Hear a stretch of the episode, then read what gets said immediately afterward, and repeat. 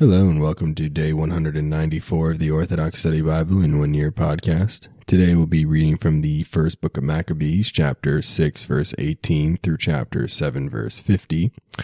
The Proverbs of Solomon, chapter 3, verse 1 through 5, and Acts, chapter 17, verse 16 through 34. Let us begin with the first book of Maccabees, chapter 6, verse 18. Now, men from the citadel were confining Israel to the area around the sanctuary. They were attempting by whatever means to injure them and to bring strength to the Gentiles. So he gathered all the men to defeat them. They assembled the army and attacked the city in, hun- in the hundred and fiftieth year. He also built engines of war and other instruments of battle. But some of these enemies escaped from the enclosure, and some ungodly Israelites sided with them. They approached the king, saying, How long will it be until you render a judgment to avenge our brothers? We were pleased to serve your father and to follow what he said and obey his orders. Because of this, the sons of our people attacked the citadel and became our enemies. Besides this, they killed as many as as many of us as they found, and our inheritances were taken away. But they have not stretched out their hand against us alone, but uh, also against all the lands on their borders. And behold, today they have surrounded the citadel in Jerusalem to defeat it.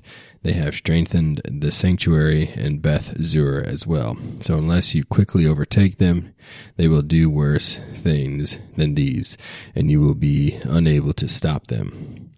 The king was angered greatly when he heard this, so he assembled all his friends, the military leaders, and those who ruled.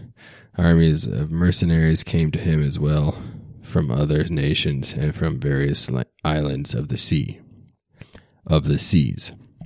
So the number of his armies was 100,000 foot soldiers, 20,000 cavalry, and 32 elephants trained for battle. They arrived through Idumea and marched against Beth Zur, fighting for many days and building engines of war. But Israel went out, set them on fire, and battled heroically. Judas then marched out from the citadel and set up camp at Beth Zechariah, across from the king's camp. The next morning the king rose at dawn and led his army on a forced march on the highway to Beth Zechariah. His soldiers prepared themselves for warfare and blew the trumpets. They also showed the elephants the juice of grapes and mulberries to ready them for their for the campaign. Then they stationed the elephants among the phalanxes and set alongside each animal a thousand men, covered with coats of mail and with bronze helmets on their heads. Five hundred horsemen were chosen and assigned to each elephant.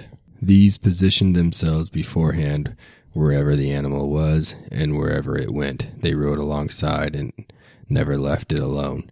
Sturdy covered wooden towers were strapped upon each elephant by a special harness, and four armed men fought from inside each tower with its Indian driver. They positioned the remainder of the horsemen on each side and on the two flanks of the forces, disturbing the enemy while they themselves were protected by the phalanxes. As the sun shined on the golden and bronze shields, the hills glistened from them and lit up like a flaming fire. While one sector of the king's forces was stretched out on the hill, the high hills, and some were on the plain, they marched on steadfastly in good order. Everyone trembled when they heard the sounds of the soldiers as they marched along and the clanging of their weapons, for the army was massive and very strong. But Judas drew near with his army in battle formation, and six hundred of the king's men fell. Then Eleazar, called Avaran, saw one of the elephants covered with royal armor. It was taller than the rest, and he reasoned the king was riding it. So he laid down his life to rescue his people and to make an everlasting name for himself. He ran boldly into the center of the phalanx, killing soldiers to the right and left, and they got out of his way on both flanks. Then he crawled under the elephant, struck it from beneath, and killed it. It fell to the ground on top of him, and he died there. When the Israelites saw the royal might and the fierce attack of the troops, they turned away from them in flight. But the soldiers of the king's army went up to Jerusalem to attack them, and the king set up camp in Judea and on Mount Zion. He reached a peace accord with the men of Beth Zur, who evacuated the city because they had no food there to withstand a siege, for it was a sabbatical year for the land. So the king captured Beth Zur and set a guard there to secure it. He then set a camp opposite the sanctuary for several days and built siege towers, engines of war, which threw fire and stones, machines to fire off arrows, and catapults. The defenders also made engines of war to match theirs. So they battled several days, but with no food stored up, because it was the seventh year, and the men who survived in Judea against the Gentiles had eaten the remaining provisions. Few men remained in the sanctuary, for hunger had overtaken them. They scattered, each to his own place. Now Lysias got word that Philip, whom Antiochus the king had chosen while still alive to raise Antiochus his son to rule, had returned from Persia and Media with the armies that had gone there with the king, and that he was trying to gain control of the kingdom. So Lysias decided immediately to send a message to the king, the commanders, and the men, saying, We grow weaker each day. Our food supply is running out. The force we are fighting against us against is strong, and governing the kingdom puts pressure on us. Therefore, let us come to agreement with these men and have peace with them and their nation. We should arrange for them to live by their laws as before, for it was because of their laws which we abolished that they became furious and did all the things they have done. This word pleased the king and the commandment commanders. So he, see, so he sent an offer of peace to the Israelites, which they accepted. Thus the king and the commanders gave their their oath. On these conditions, the Israelites evacuated the fortress. But when the king came to Mount Zion and saw the fortification of the place, he broke his promise and commanded his men to pull down the surrounding wall. Then he left hastily and came back to Antioch. There he discovered Philip in charge, so he attacked him and captured the city by force.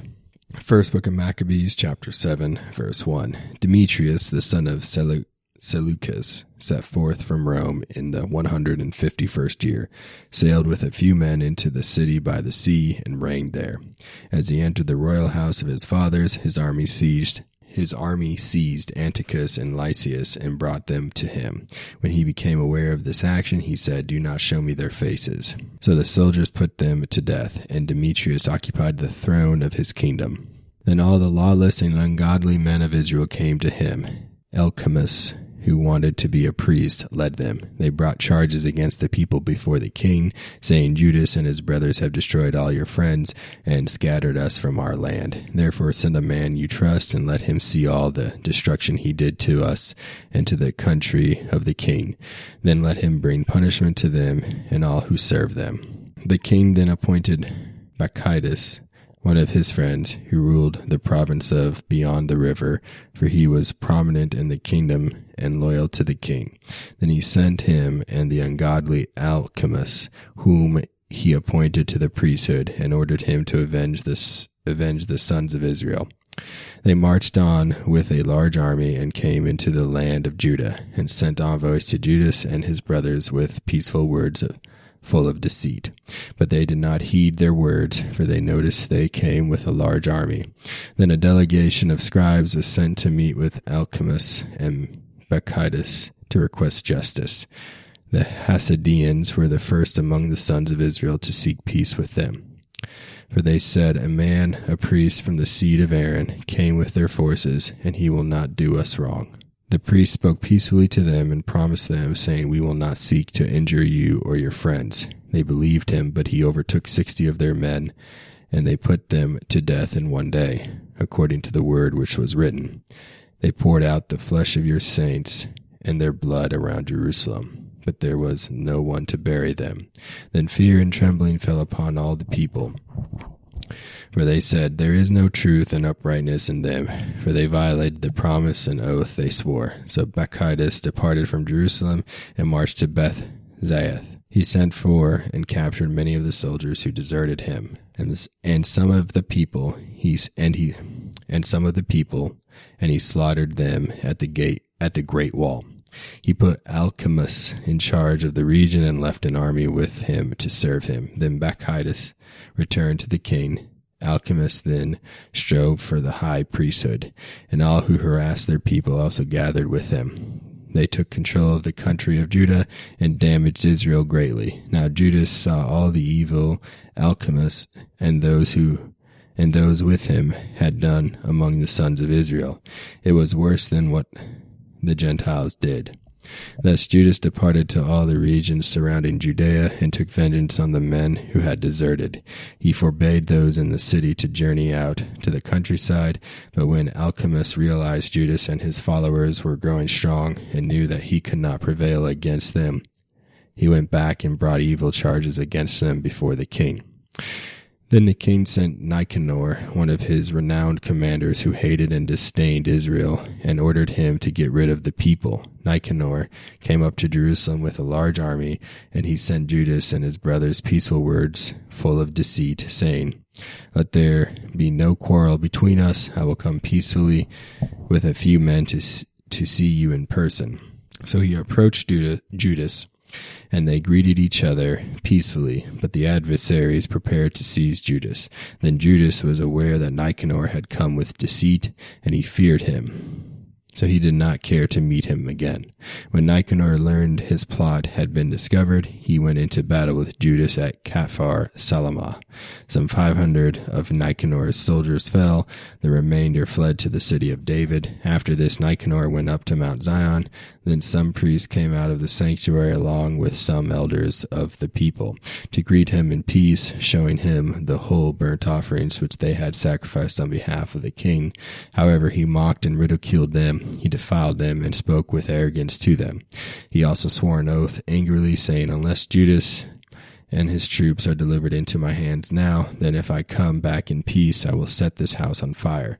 Then he stormed out in great rage. The priests then entered and stood facing the altar and the sanctuary. They wept and cried out, You chose this place to be called by your name, that it might be a house of prayer and supplication for your people. Take vengeance on this man and on his soldiers, and let them die by the sword. Remember their blasphemies, and let them be alive no longer. So soon Nicanor left Jerusalem and camped at Beth Horon, and the army of Syria joined him. But Judas took position in Adasa with three thousand troops. Judas prayed, saying, When the ambassadors from the king uttered blasphemy, your angel went forth and struck one hundred and eighty-five thousand of the Assyrians. Crush also this army before us today, and let the others know that he spoke blasphemy against your sanctuary, and judge him according to his malice.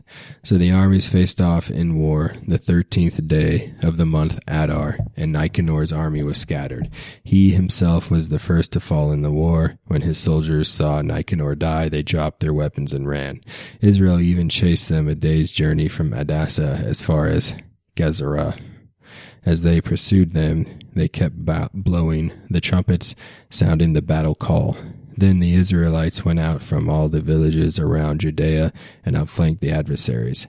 They drove them back to the pursuing army, and they all fell by the sword. Not one of them survived.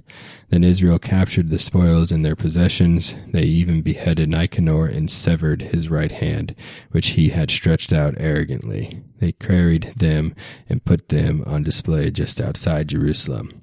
So the people were very glad, and they celebrated that day as a day of great joy.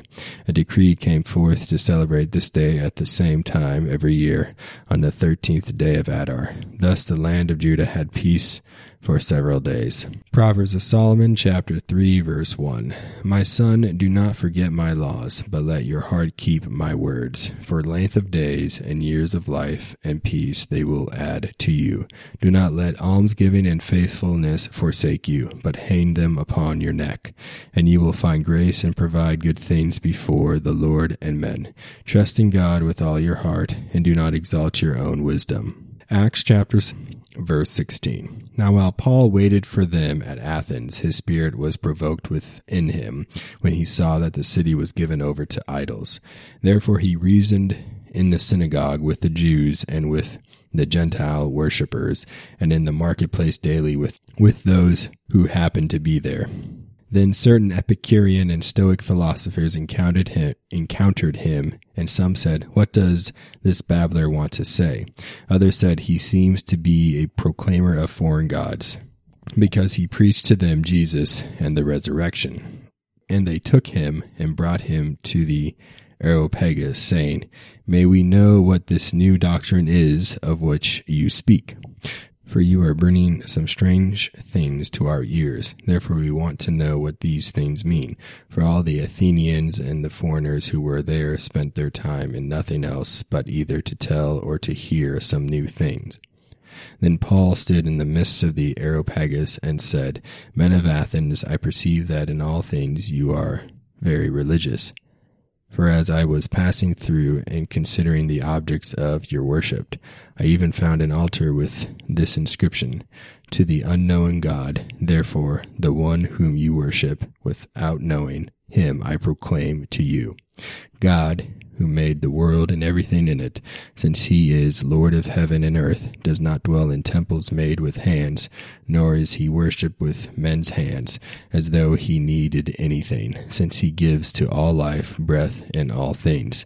And he has made from one blood every nation of men to dwell on all the face of the earth, and has determined their pre-appointed times and the boundaries of their dwellings, so that they should seek the Lord in the hope that they might grope for him and find him, though he is not far from each one of us. For in him we live and move and have our being, as also some of you, some of your own poets have said, for we are also his offspring. Therefore, since we are the offspring of God, we ought not to think that the divine nature is like gold or silver or stone, something shaped by art and man's devising. Truly, these times of ignorance God overlooked, but now commands all men everywhere to repent, because he has appointed a day on which he will judge the world in righteousness by the man whom he has ordained. He has given assurance to assurance of this to all by raising him from the dead. And when they heard of the resurrection of the dead, some mocked, while others said, we will hear you again on this matter. So Paul departed from among them. However, some men joined him and believed, among them Dionysius the Areopagite, a woman named Damaris, and others with them. Thank you for joining me on day 194 of the Orthodox Study Bible in One Year podcast. Tune in next time for day 195.